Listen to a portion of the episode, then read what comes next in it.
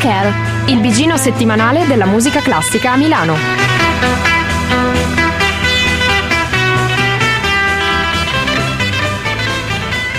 Giovani radianti, radiosi, radioascoltatori di Radio Statale, sono le 21, è lunedì e questo ovviamente è Handle with Care. Come al solito io sono Silvia e sono in compagnia di... Francesco. Chiara? E Tito? E questa settimana ancora una volta vi raccontiamo la- i concerti di questa, di questa settimana appunto di... Di carnevale. di car- è vero, è Ma è carnevale. già carnevale? Io ogni anno non È capisco Pasqua, mai quando è ormai. carnevale. Questa cosa Questo di... è quello È normale. 40 giorni prima di Pasqua. Sì, E quando grazie, è Pasqua? Questa, questa non continua, è più comodo Natale, no? Il 25 dicembre, lo sai. Quello è. E quello è, tutti gli anni non ti sorprende, invece E poi c'è il carnevale ambrosiano, c'è quello romano. Esatto. Quindi in realtà carne, quest- car- questo Proponiamo la Questo è il riforma della carnevale Pasqua normale. fissa. non so, vogliamo fare una petizione su change.org, dai. Tanto ormai cioè, la, cioè, la petizione più bella di Change comunque è stata, dopo la morte di Bowie, petizione per cambiare il sito in CCC-Change.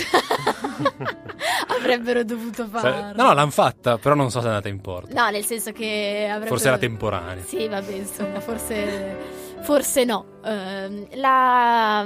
Però, quindi questo sabato è carnevale? Tanto Sì. No, credo- Giovedì è giovedì grasso. Giovedì, giovedì Questo? grasso Eh, a Milano. No, la prossima settimana c'è già il mercoledì delle ceneri e il carnevale ambrosiano che continua fino a sabato 2016. 13. Quindi noi tutti L'Ateneo invidiamo è Chiara chiuso. che ha due carnevali, sostanzialmente. La dovete smettere dopo Sant'Ambrogio adesso pure il carnevale. Bene, tanto quindi- il tempo è così balengo che anche cioè, fa, fa un Esatto, caldo che- primaverile. Esatto, non va capiamo più niente di quando sono le festività, anche perché sembra, sembra, Sembra aprile, esatto. qui E quindi tutto hey. Anche i musicologi sono un po' sballati. Direi cer- di cercare di riprendere un po' le fila eh, della settimana partendo con un ascolto. Così... Però se vuoi ti dico quando è carnevale i prossimi anni. No. Ah, eh, l'ho visto anch'io lascia- quel sitarello splendido. Attenzione. Ma lasciami la Si fa- sorpresa, dai. Si fa anche il conteggio dei giorni che mancano al prossimo Esatto. Carnevale e a quello Come se fosse dopo. cazzo la festività su cui Esatto. basare la mia vita.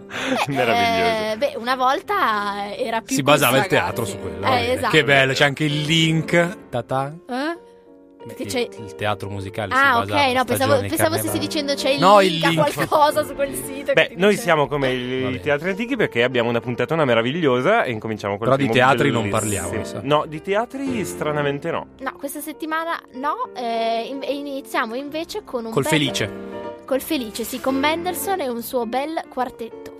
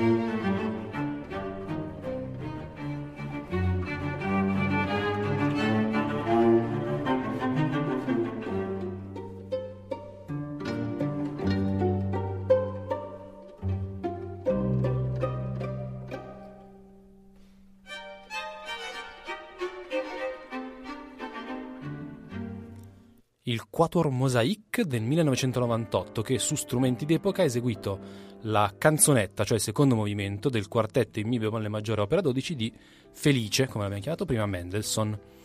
Eh, perse- pre- presi- proseguiamo sugli strumenti d'epoca come settimana scorsa? Eh? Questa volta ce n'è qualcuno, non, son- non sono solo loro, Eh, ce n'è anche un'altra. Eh, sì. Perché mi volete veramente male? Va bene, cioè continuiamo così. Abbiamo questo Ma- viziaccio. Sì, mi trattate Eh, male, uffa. Comunque, eh, Chi mi racconta perché? chi andrà a sentirlo domani sera non lo, sentirà, non lo sentirà sugli strumenti d'epoca perché il quartetto Schumann alla Società del Quartetto in conservatorio alle 20.30 con i soliti biglietti dai 5 ai 40 euro eseguirà questo quartetto insieme al quartetto in sol maggiore opera 77 numero 1 di Haydn e a un quartetto di Schumann quello in la minore opera 41 il primo quartetto. E, quartetto Schumann tra l'altro c'è una curiosità eh, sembrerebbe un nome molto classico da quartetto in omaggio a un grande compositore e invece no Eh, si chiama quartetto Schumann perché tre dei quattro componenti si chiamano Schumann di cognome semplicemente Ah, proprio. sono sì sono E il dei, povero dei- quarto che dei deve- giovani- vabbè, eh, il ma- quarto ma è la viola ovviamente, Ovviamente. che, Giusto per perpetuare il che invece ha un altro nome che non mi sono segnato per cui non me lo ricordo Solo perché era tanto una è la viola. esatto Aie. e niente questo, questo è una curiosità Ma- che mi ha un po' colpito perché- C'era anche sono- un'altra, non, non dovevano suonare loro, giusto? Eh, sì, no. credo, esatto, eh, credo che fosse un concerto in sostituzione di... Non ce lo ricordiamo, non- siamo bravi ma non Eh, così Scusate, tanto. domanda senza rete. Eh, aia, aia, aia. Vabbè, comunque in realtà ci sono loro, per cui dobbiamo parlare di loro. eh, Esatto. Loro sono bravi, sono molto giovani e sono bravi. Il quartetto è molto bello, è stato scritto da- dal- dal caro Felice quando aveva 20 anni, nel 1829. E insomma, Quindi vabbè, che- anche loro che suonavano con gli strumenti d'epoca non erano proprio robe da Sì, esatto, Guarneri, non erano ecco. budelli No, barocchi, eh, non sì, erano sì. robe... Cose Cose accettabili. turche, erano cose abbastanza normali. per noi fondamentalisti dell'organologia. esatto. Comunque sì, archi con tutti i loro naselli ben squadrati e tutto il resto. Eh, questo quartetto è un quartetto che eh, abbiamo fatto sentire il secondo movimento perché è un po' una curiosità per quest'aria molto dolce eh, che Una ha. per canzonetta. È proprio una canzonetta, si chia- esatto, scusate. Il- si chiama canzonetta, allegretto. e- ed è in tonalità di sol minore molto, molto semplice, popolare, vivacizzata da, un- da uno scintillante episodio in sol maggiore e che ricorda moltissimo l'overture del, del sogno di una notte di mezz'estate di Mendelssohn. E è un quartetto strapieno di riferimenti beethoveniani, cioè riferimento al quartetto opera 74 suonando a memoria, al quartetto opera 127. E nessuno di noi interverrà. per- sul numero d'opera. Vai. Insomma, è, eh, è- è il quartetto di, di un musicista che guarda al passato, guarda... Passato non passatissimo in realtà. Beh, comunque lui ha 20 anni, forse Lui ha non- non 20 si anni sente- e guarda ai grandi compositori tedeschi. Giustamente per- non si sente liberissimo di... Esatto. Insomma, di- ancora sta imparando e quindi segue le orme dei suoi predecessori. Esatto. E che predecessori, tra l'altro, ovviamente. Beh, io anche guarderei a Beethoven Eh se, beh. se scriveva un quart- Ah, vo- volete sapere la mia? eh? No. Ma vai libera, non lo so. Cosa carina di questo, di questo quartetto è che è, stata, eh, è stato dedicato ad una mm, ragazza berlinese, Betty Pistor, che era una spasimata di- del caro Felice, che ovviamente non l'ha, non- non l'ha amato, l'ha segnosamente rifiutato. Non, Poverino. non l'avrebbe ispirato altrimenti. Esatto. È stato Esatto, frenzonato. esatto. È così che funziona. Eh, sarebbe stato impegnato. Beh, Vabbè, eh, non avrebbe avuto il tempo di comporre un quartetto e invece, viva Dio, eh, lei gli ha dato il due di picche. La prima esecuzione comunque è stata un paio d'anni dopo la composizione alla Salle Pleyel di Parigi in forma privata ne- il 23 dicembre del 1831. Tra l'altro, io sono stata a casa di Mendelssohn a Lipsia. E, eri ospite insieme a Goethe Sì, sì, a sì, sì. Eh, sì. sono- ho fatto un viaggio nel tempo a Natale. Sì. Cioè, sapete, c'è un'agenzia che ultimamente fa queste cose. E quindi no- non costa pochissimo, però comunque si può fare. Sapevo che Io- era ben frequentato quel salotto, ma non pensavo anche da te, pazzesco. Sono stata ammessa molto, in modo molto, io molto umilmente mi sono avvicinata e loro hanno detto ok, no, e comunque. E, no, e, carino, una curiosità, mm, era anche un abile acquarellista. Eh sì. E nei suoi viaggi in Europa eh, ogni tanto si fermava. Spennellava qua e là. Spennellava qua e là, faceva un paesaggio. Eh sì, perché nella meravigliosa educazione che, che- di Una cui ha goduto una volta e quella casa lì, Esatto. eh, è stato educato a, a tutte le belle cose. Parlando di educazione, passiamo a un altro appuntamento con un, uh, un ensemble a noi caro, l'ensemble accademico. Partiamo con un ascolto che sicuramente riconoscerete di un pezzo iper famoso e poi parliamo del primo appuntamento di- con loro.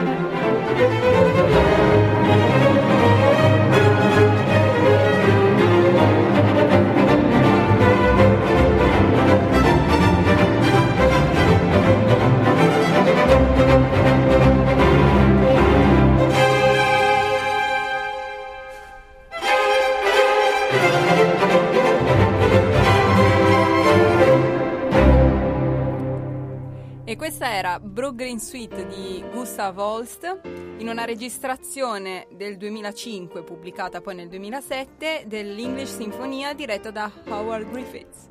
Oh yes. L'abbiamo l'ensemble ascoltata. C'è la- accademico eh, esatto, sì, settimana. che tu prima parlavi Finalmente. di intenti educativi. Finalmente ce, l'hanno- ce la faranno a esordire, perché questo è il concerto di esordio di questo ensemble di cui vi abbiamo già parlato, abbiamo parlato anche col direttore, con qualche esecutore probabilmente, forse Sì, l'anno scorso. Sì, con la Sì. Silvia... No, quest'anno abbiamo parlato con la Silvia Greco. Anche l'anno scorso avevamo parlato anche con eh, no, qualcun L'anno altro. scorso, no. No, no, Qualcuno no. che poi è entrato a fare niente, mi Niente, confondo. ti confondi, tu hai l'età, Francesco. Quindi 4 febbraio, ore 21, aula magna dell'università, esordio, quindi battesimo dell'ensemble accademico in cui suonano studenti e dipendenti e collaboratori dell'Università Statale di Milano. Ovviamente il concerto è gratuito, come accade sempre anche per l'orchestra Unimi. L'ensemble è nato neanche un anno fa, il 17 aprile 2015, ovviamente su iniziativa della- dell'Ateneo e dell'orchestra. L'idea è che sia una formazione di livello amatoriale, perché quello è di partenza, però destinata a una vita artistica autonoma che appunto comincerà fra tre giorni, giovedì sera, e allo stesso tempo l'intento è anche quello di arricchire tramite gli elementi migliori e il loro farsi musicisti un po' più completi, l'organico appunto dell'orchestra della statale. Oltre a questo brano di Holst, questa eh, Brook Green Suite, di cui dopo vi racconto qualcosa, in programma ci sono la Holberg Suite di Grieg, una bella sinfonia di Mozart, la 24 KV 182 e una ovviamente anche Beethoven, perché giustamente mi sembra giusto. Mettiamo i capisaldi nei loro posti. Esatto. Musik zu einem Ritterballet. L'avrò pronunciato giusto? Totalmente a caso. Ritter Ballet. Ah, che vabbè, c'è un, c'è un accento che ti frega. Questa Brook Green Suite, che è divisa in tre sezioni, l'avete sentito adesso, un preludio, un'aria, una danza, è uno degli ultimi lavori che Holst ha completato prima di morire. Infatti l'ha scritta mentre era in ospedale, circa un anno prima della morte. E l'idea era di comporre qualcosa per una scuola, la scuola dove insegnava dal 1905, la scuola di St. Paul, una scuola femminile. Quindi comporre un brano nello stile moderno, quindi degli anni 30, ma eh, comunque tonale, che fosse abbastanza semplice da far eseguire alle alunne anzi, di questa scuola femminile. E quindi anche agli alunni dell'ensemble accademico. ecco, Esatto, diciamo, ma infatti, così. ma in realtà Che anche il resto sono del solo programma... studenti, ricordiamo. Ah, sì, Esatto. sì, No, ma assolutamente. il resto del programma è dichiaratamente semplice, senza, senza offesa, non in senso negativo. È semplice da imparare, da suonare e anche da ascoltare, quindi è sicuramente un concerto molto godibile. Sì, su sì. quello non ci sono dubbi. Il, eh, questa Gru- Brook Green Suite era pensata per essere complementare a un'altra suite, sempre di Holst, la St. Paul, sempre per orchestra d'archi, come questa qui, scritta però vent'anni prima. Appunto, vi dicevo, un brano abbastanza semplice eh, per la motivazione per cui è stato scritto, anche perché è costruita su melodie in stile folk song, quindi cose molto popolareggianti, estremamente tonali, senza nulla di innovativo in quanto ad armonia. Sicuramente non è uno dei grandi pezzi di Holst e lui per primo lo sapeva, visto che il motivo per cui l'ha composto è un altro. Però, vi dicevo anche con gli altri brani, l'appagamento per l'orecchio dovrebbe essere più o meno garantito. Beh, potrebbe essere quindi anche un appuntamento sia per, Per cominciare, per magari. cominciare, sia per l'ensemble accademico che Sia per, per un chi pubblico. esatto, non, non si è mai avvicinato. Insomma, Ci ho fine- due curiosità. dica. Spara. Cos'è Brook Green? Beh. Nessuno sa? No, dai, dicelo. È una zona di un quartiere di Londra, di Hammersmith, Ah, che è la zona dove viveva Gustav Holst. Ah. Eh, il- questo, sì, non un quartiere vero e proprio, un- una sorta di vicinato, Brook Green, che prende il nome da un parco, che ha appunto lo stesso nome, che eh, è- si snoda vicino alla, sulla Shepherd Bush Road, che è una strada molto grande eh, esterna a Londra, fino a Hammersmith. Hammersmith, tra l'altro, protagonista di una canzone dei Clash. Non importa. Ve la butto lì. Vai. Brooke Green, anzi tre curiosità, questa è la, quella è la prima. La seconda è, Brooke Green appare anche nom- chiamata Bragglesmith, in- con una crasi tra Brooke Green e Hammersmith, in una mm, novella di Rudyard Kipling, Ah, che ha lo stesso nome del quartiere, pubblicata nel 1891, non vi dico che cosa racconta perché non è tanto importante. La terza curiosità è chi abita a Brooke Green e Hammersmith? Oggi, Sì. Diverse persone, una femminile, attrice, giovane, famosa per un telefilm, ambientato negli Stati Uniti. Dai ragazzi, non fate gli occhi da pesce palla. Ma è un'attrice inglese? È un'attrice, sì, inglese a quanto ricordo l'accento, Famosa per un telefilm? per un telefilm giovanilista ambientato negli Stati Uniti, E boh. Florida, Miami, quartiere di Miami. Oh sì? No, o sì, non era Non è- ambientato nella Miami, Ciccio. Non è Miami, dove cacchio è? No, È era California. California, vabbè, giusto. Orange Orange County. Country. Marissa Comunque- Cooper, quella lì, No. quella che face... l'altra, Summer. No. Misha come? Barton. Eh, che era Marissa Cooper. Ah, il tu mi- programma. mi dici il È nome del- programma, scusami. del vuoi dare curiosità e poi ti mancano le basi. Ah, io, ti- io so l'attrice, no? Pure sapere il, il personaggio chiedete troppo. Andiamo avanti. Beh, insomma, un quartiere da visitare. Sì, pieno di curiosità. No, beh, ragazzi, ricordiamo che un'altra curiosità è sul compositore. Perché mh, eh, una delle grandi opere per cui Holst è è ricordato è un insieme di mh, descrizioni sonore dei pianeti, pianeti. quindi The Planets, e in particolare dal brano dedicato a Marte, John Williams ha tratto la marcia imperiale di Star Wars. Quindi, respect. Ragazzi, è una roba importante. E scusate, l'ho detto io, che è un evento storico. E dopo Che a malapena questo- sai cosa sia Star Facciamo Wars. una concessione a Star Io infatti Wars. ho taciuto perché...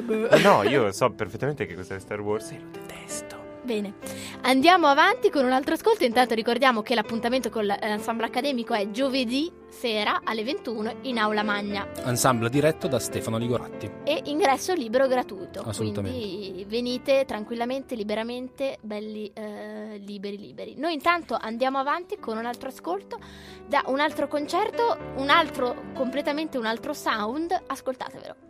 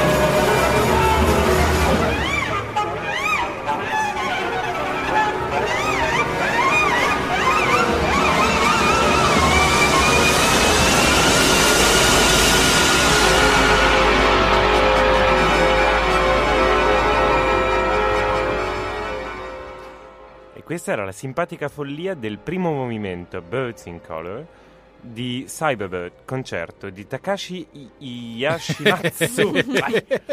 Quasi. Chi suonava il sax? Il sax lo suonava Nobuya Sugawa e, e l'accompagnava la BBC Philharmonic Orchestra d- diretta da Sakio Fujioka in una registrazione del 1999. Eccoci. Arigato! Ecco. Sono... Come dire, grazie, arrivederci. Esatto. Ciao.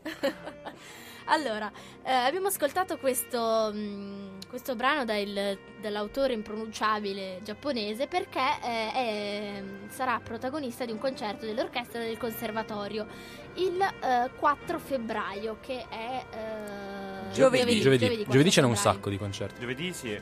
Questa settimana, giovedì, l'imbarazzo della scelta. Voi ne- noi vi parliamo di un po' di concerti, poi vedete un po' voi. Comunque, in programma per questo concerto ci sarà, oltre a Cyberbird, eh, che è il concerto numero 3 per eh, sassofono di eh, Yoshimatsu, ci saranno anche di eh, Donatoni Fire e in cauda quarta, 4, Sì. quarta, sì.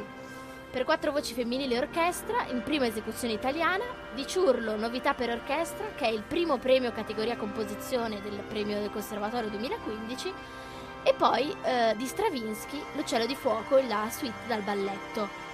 Solista per Cyberbird, che stiamo ascoltando, che, eh, di cui abbiamo appena sentito un bel estratto in sottofondo di, di sassofono, ci sarà Jacopo Taddei, che è stato vincitore premio del Conservatorio 2015 come miglior allievo. Orchestra sinfonica del conservatorio, ovviamente diretta da Yoichi o Yoiki, non lo so, Sugiyama. Ingresso libero, ci sarà anche la, eh, la prova generale la mattina alle 11 se non sbaglio, quindi se, se potete, insomma, se non riuscite la sera potete andare la, la mattina a sentire la prova. Quindi una serata ornitologica. Sì, Esatto. Cosa ridete? è vero, è vero, per certi aspetti sì, cioè, no, per certi sì. Si apre, si... Vabbè, andiamo avanti. Abbandoniamo i volatili del conservatorio. No, allora parliamo di. No, sempre Ah, no. di. Insomma, di, di Yoshimatsu, che è un compositore giapponese della. eh, appunto giapponese contemporaneo, nel senso che è nato al- negli anni 50 e come Takemitsu viene considerato uno dei più grandi compositori in stile classico occidentale del Giappone e come eh, Takemitsu non ha ricevuto una, com- una formazione musicale canonica. Infatti, dopo aver lasciato l'università nel 1972, dove frequentava una facoltà, diciamo, tecnologica, insomma, che poco aveva a che fare con la musica, si unisce come tastierista alla band Noah, che aveva uno stile che ricalcava quello dei Pink Floyd. Poi si interessa mm, al jazz e al progressive rock e- ed è particolarmente affascinato dalle possibilità sonore che offre la musica elettronica. Poi Takashi alla fine degli anni Ottanta si dedica alla composizione seriale perché giustamente come diceva Pierre Boulez Ci devi Se non passare. Hai fatto passare. serialismo non sei nessuno Non sei nel, nessuno. nel Novecento. E, però poi si, insomma, si stufa del, del serialismo pure lui, come, come è capitato a molti A compositori, a circa tutti. Si stufa della musica tonale e inizia a comporre in uno stile neoromantico. Eh, infatti lui fin dai 14 13-14 anni è sempre è stato affascinato soprattutto da Tchaikovsky.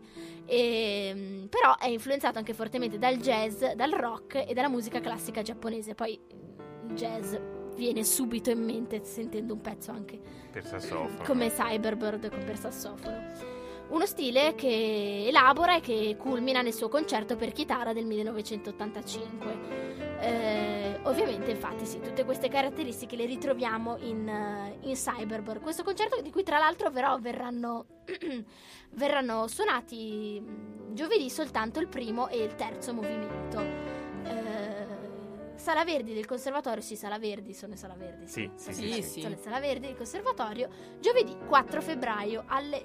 eh, ve Anche lo- per questo, tra l'altro- ci mandano, dalla- ci fanno vedere dalla regia una, una foto di, del nostro Yoshimatsu, eh, che aveva, era si contraddistingue per la solita beltà di tutti i giapponesi che sembrano non Tutti i invecchiare mai. novecenteschi.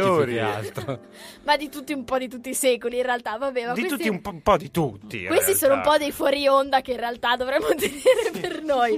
Ma pazienza. Ragazzi, il tempo è tiranno, andiamo avanti con un altro ascolto che eh, sicuramente vi, vi piacerà un sacco perché è fighissimo.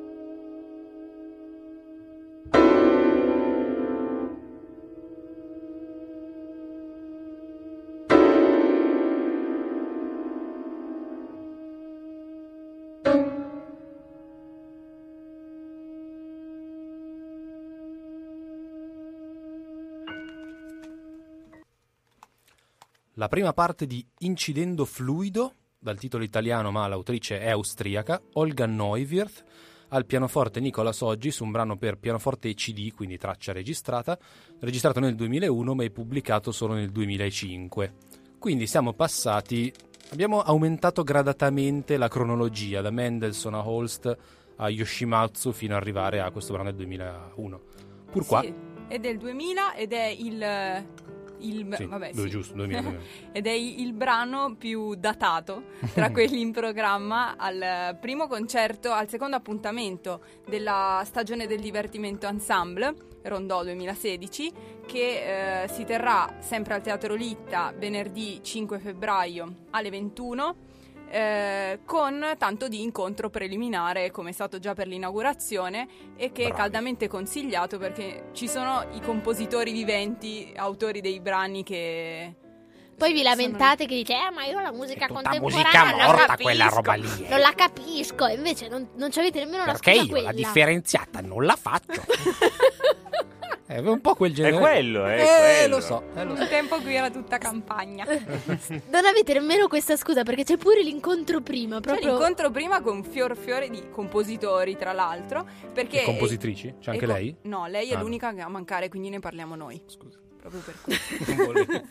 Povera Olga. E noi giustamente eh, Noi parliamo- nel bisogno. Vi spieghiamo di- de- l'unico pezzo di cui manca la compositrice all'incontro, perché all'incontro ci saranno Luca Francesconi, Michael Cutting, Claudio Ambrosini, Antonio Covello e ehm, al concerto appunto i brani in programma sono due brani presi dal progetto Fidi Music che è stato protagonista di Expo 2015, Eh, questo progetto di composizione per, ehm, il cui scopo era quello di vedere un po' lo stato della musica contemporanea nel mondo e ehm, appunto sono stati scelti due brani, in particolare un brano di Michael Cutting in Fields and Factories e Antonin Servière, Procrastinations. Eh, poi ci sarà il brano di Ol- Olga Neuwirth che abbiamo sentito, eh, bra- un brano e poi tre compositori italiani a concludere, Antonio Covello che è dell'85, quindi giovanissimo, di cui si farà una prima assoluta e due brani, uno di Luca Francesconi insieme per ensemble e uno di Claudio Ambrosini, Vite di suoni illustri, che sono invece già due compositori italiani. bel titolo, Vite di suoni illustri. Ma Ambrosini ha queste trovate Ah, geniali. super poetico. Insomma, no, poi è, vabbè. È molto carino lui. Ti sei presa una cottarella? Attenzione che No, già no, que- non in quel senso. Eh. Questo va fuori dal nostro speciale fuori onda. su novella No, 2000. perché qua poi c'era un pianista che suonava. Abbiamo detto Nicola Soggis. Sì, vabbè, non è Volete raccontarci qualcosa? Non lo so. Eh? No? Non era io per lui, era lui per me, quindi Ok. non possiamo. io non ho nulla da dire, Ok. potremmo chiederlo a lui. Allora, eh, appunto, noi ci preoccupiamo di Olga Neuwirth, che è l'unica non presente alla presentazione, e eh, questo brano, appunto, è del 2000, è il più datato in programma. Lei è una compositrice molto apprezzata dal genio multiforme. Perché. ehm, Quello di Ulisse? Esatto, peccata la citazione. Mille punti a Tito. E Polutropos. Stavo per dirlo anch'io. Liceo musicale, ragazzi. ma mi stavo eh? soffiando il naso, se forse si è sentito. E lei è Polutropos perché ha studiato a San Francisco. Lei è austriaca di Graz, però a 17 anni è andata un anno negli Stati Uniti, a San brava. Francisco, a studiare musica. Lei ha studiato tromba eh, Tromba. in conservatorio. Eh, tromba. E eh, nell'anno a San Francisco ha seguito anche un corso di, di cinema e arti in genere. Quindi una grande appassionata di cinema, teatro, ehm, sfrutta la multimedialità sotto tutti, cioè in toto nei- nei suoi- nelle sue opere. ehm, tra cui appunto anche citazioni cinematografiche spesso, tant'è vero che l'unica, una delle poche opere che ha scritto è tratta da un film di David Lynch, Lost, Lost Highways, che è tradotto in italiano Le strade perdute, una cosa del genere. E, Qui proprio eh, io. Sì, che zero. insomma non è neanche un regista a caso, è stato scelto apposta in cui lei si, si ritrova molto proprio nella visione labirintica della, della realtà. E eh, appunto una... pre- una- Strano, lince, labirinti, no, no. no eh no, non no, non, vanno- torna, no, no, non no. torna, vero? E appunto il suo amore compositivo è in seno alla seconda scuola viennese, in particolare Schoenberg e Berg, a cui aggiunge il sommo Gustav Mahler, anche se i suoi maestri, eh, quelli che considera proprio i suoi maestri con la M maiuscola, sono Varese e ehm, Luigi Nono, che ha conosciuto a Parigi durante uno stage all'IRCAM, che ormai abbiamo conosciuto bene nelle Sono Ormai passati tutti dall'IRCAM comunque, ultime- ragazzi. Istituto in residence praticamente Sì, sì, per, sì, radio, di per radio statale. Sì. E la sua particolarità compositiva si esplica nel seguire alla lettera uno dei dogmi stravinskiani, ossia la derivazione eh, latina della parola composizione da comporre come mettere insieme. Mettere insieme materiale già esistente. Quindi cosa comporta questo? Beh, chiaramente il compositore assurge a questo punto al ruolo di, demu- di demiurgo senza inventare nulla di nuovo, bensì impastando e rimescolando insieme del materiale sonoro preesistente e eh, nascono così le particolari po- composizioni di Olga Neuwirth, austriaca, che nata nel 19- 1968 è in realtà una delle poche della sua generazione a decidere di attuare pro- programmaticamente questa, questa visione compositiva e ehm, ricerca soluzioni compositive in tutte le altre, le altre arti, quindi approdando a queste visioni labirintiche e enigmatiche, come proprio per David Lynch a livello registico. Due parole sul brano, Incidendo e Fluido, eh, è un brano per pianoforte e, e CD, in particolare il- la tastiera del pianoforte qui si mescola al, al CD che non fa altro che riprodurre un unico suono per tutto il tempo del, del brano, ma inizialmente è un suono puramente elettronico, mentre a un certo punto, piano piano, mh, mentre l'esecuzione va avanti, si scalda fino a diventare quasi un... Fino a che non si fonde, non lo puoi più leggere perché... No, in realtà diventa quasi il suono di un fagotto, cioè si umanizza quasi come, come suono. Ed è molto interessante perché facendo attenzione all'ascolto, quando il, pianofo- il pianoforte non fa altro che girare attorno a questa nota e quando si avvicina alle frequenze del, del suono del CD, eh, si sentono proprio i battimenti e s- si distorce quasi il timbro del pianoforte. È molto, molto interessante fare... a- cioè, ascoltare il pezzo facendo attenzione al gioco che c'è tra l'elettronica, eh, l'elettronica e, e il pianoforte. Quindi, insomma, sicuramente interessante. Questo è solo uno dei brani che si potranno ascoltare mh, venerdì al Teatro Litta. Ricordiamo che per tutti gli studenti di Area, eh, musicale, area musicologica, musicologica. i concerti costano un euro, quindi insomma è veramente simbolico Sì. ed è una bellissima occasione per eh, sentire i compositori parlare delle proprie opere e sentire musica fatta oggi. Per invece lasciare da parte la musica fatta oggi e andare a, a sentire musica fatta una vita fa, ci ascoltiamo il terzetto per eh, violino, violoncello e chitarra di Niccolò Paganini, il secondo movimento. Dai, è forte.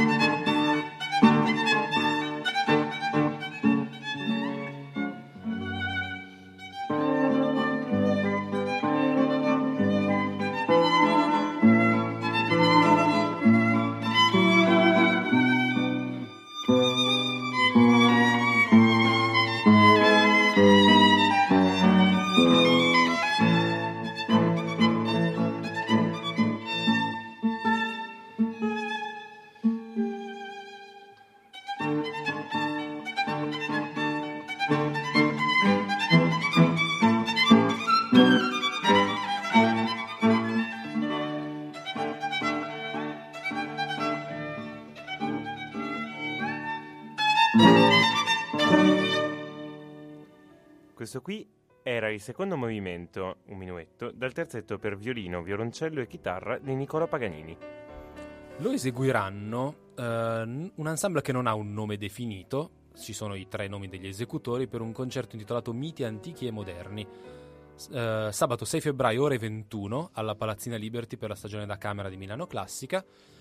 Gli esecutori sono Piercarlo Sacco al violino, Aya Shimura al violoncello e Eugenio Della Chiara alla chitarra. Eh, tra l'altro Sacco e Shimura sono due degli- dei componenti di Sentieri Selvaggi. Eh sì. Eseguiranno la sonata per violino in pianoforte in Mi minore KV 304 di Mozart, eh, quattro stasimi per Andromeda di Galante in prima esecuzione a Milano e per chiudere appunto questo che abbiamo appena, di cui abbiamo appena ascoltato il secondo movimento, il terzetto per violino, violoncello e chitarra di Paganini. Ora, Un bel io- appuntamento, tra l'altro, gratuito. Poi. gratuito, bravissime, esatto. Mm, Di questi tre musicisti vi dicevo due componenti di Sentieri Selvaggi, quindi abituati a tutt'altra musica, Mm, Sì. di livello li abbiamo visti più volte Ammazza. direi super top. Il terzo che non conoscevo, Eugenio Della Chiara, è un chitarrista classe 1990 Ah, quindi... che ha già vinto un buon numero di premi, già suonato con mh, sia Sacco che la Shimura in altre occasioni, ha anche, se, se ricordo bene, ha anche fondato una sua piccola rassegna musicale in zona mh, pesarese. Che ha qualcosa a che vedere con. Rossini, sì sì. Beh, oh, è giovane, c'hai le forze, sbattiti. Eh. Bravo. E diciamo le cose come poi stanno. spesso sono particolarmente bravi in questo. Ora so Nel- che mi attiro le ire di, di- di Chiara dicendo No, questa Chiara è cosa. pacifica nei, nei confronti delle Corden. Però tra i musicisti che conosco sono tanti chitarristi intraprendenti che si sbattono. Ma anche perché cose. altrimenti è Anche perché altrimenti non difficile. suoni. Non c'è, non c'è nient'altro, non è uno strumento d'orchestra Eh, ed è sì, la, sì. la Sì. vita di chi non, non suona uno strumento Se proprio ti va sinfonico. bene vai a fare la serenata de- del Barbiere di Siviglia. Ora stai per attirarti Le ire. Andiamo avanti, fra. Vabbè, non sto a raccontarvi chi era Paganini? No. Anche no. Il papà suonava il mandolino e anche Paganini Esatto. ha imparato a suonare il mandolino. Non aveva cominciato col violino, ha cominciato Eh. con gli strumenti a pizzico, il mandolino, la chitarra.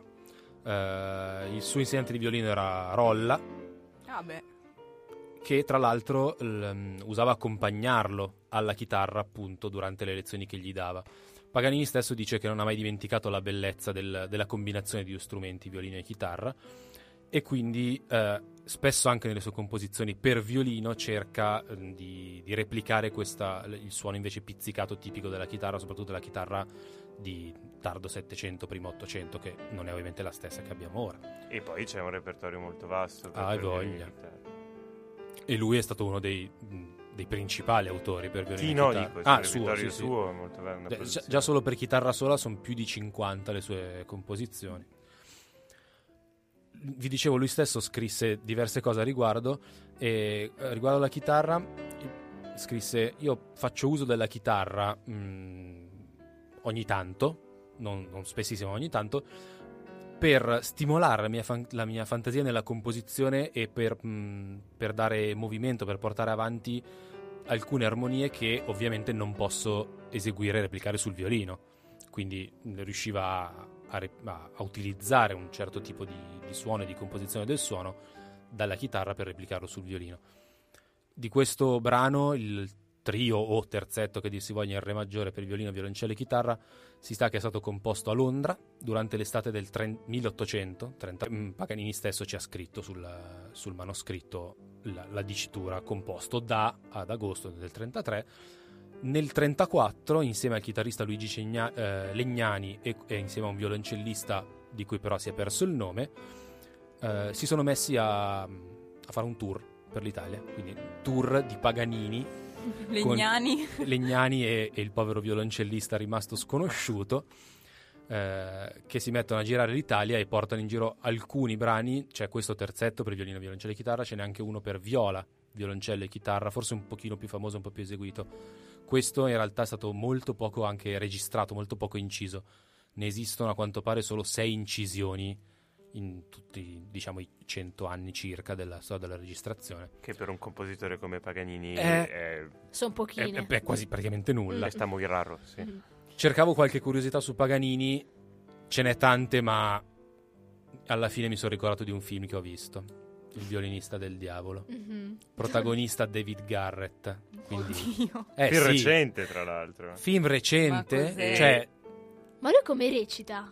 è una zozzata che non avete idea. Dai, è È veramente un po' porno un- musicologico. un po' No, non in quel senso. Cioè, no, vabbè.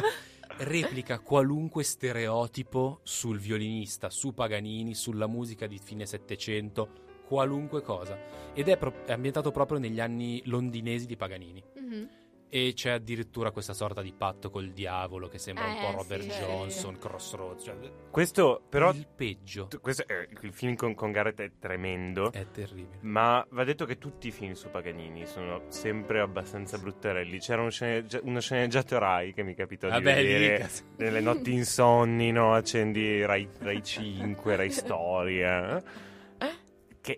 Boh, eh, becchi lo sceneggiato Rai su, su Paganini, dici, boh, bene, vedo una roba fatta bene di qualità. Era una zarrata anni 60, non so, pri- primi Ragazzi, colori Paganini in televisione. chiama- Paganini, però, insomma, era abbastanza zarro. È zarro, è Sì, zarro. Aveva gli occhiali blu, aveva... È vero, No, però gli è occhiali blu. contro gli occhiali che... Eh? Cos'è contro gli occhiali blu? No, no, nulla per carità, però, però uno che negli anni 30 dell'Ottocento si Aveva gli occhiali lenti blu. Insomma, non si fa passare Era un inosservato. Anche uno che almeno. usava la chitarra per comporre era un alternativo. Eh. Di Berlioz è l'unica cosa che ti raccontano. E poi era un compositore, però insomma, invece di suonare il pianoforte, un violino, eh, mi suonava la chitarra. Mi Sembra che Sul violino cosa componi che non puoi fare armonia? Eh, lo so, però insomma, Eh, uno però de- un sacco di sai, compositori un sacco di compositori tra gli strumenti, poi il pianoforte lo impari comunque, però il violino c'era di invece la chitarra, eh, la chitarra. Alternativi. Quindi- Abbiamo svegliato la bestia, mi sa. No, no, Io? no. No, lei. Ah, lei. Ragazzi, No, no, amichevolmente dopo che abbiamo parlato di Hodges. E basta. Giunta è l'ora che volge al disio. Esatto, sono le 10, è l'ora del nostro approfondimento. List and Shout. Stasera ci abbiamo un ospite per un'intervista riguardante un concerto di questa settimana. Quindi uniamo approfondimento e bigino, diciamo così. Parte la sigla e poi andiamo subito con un bel ascolto. Dai, dai, dai.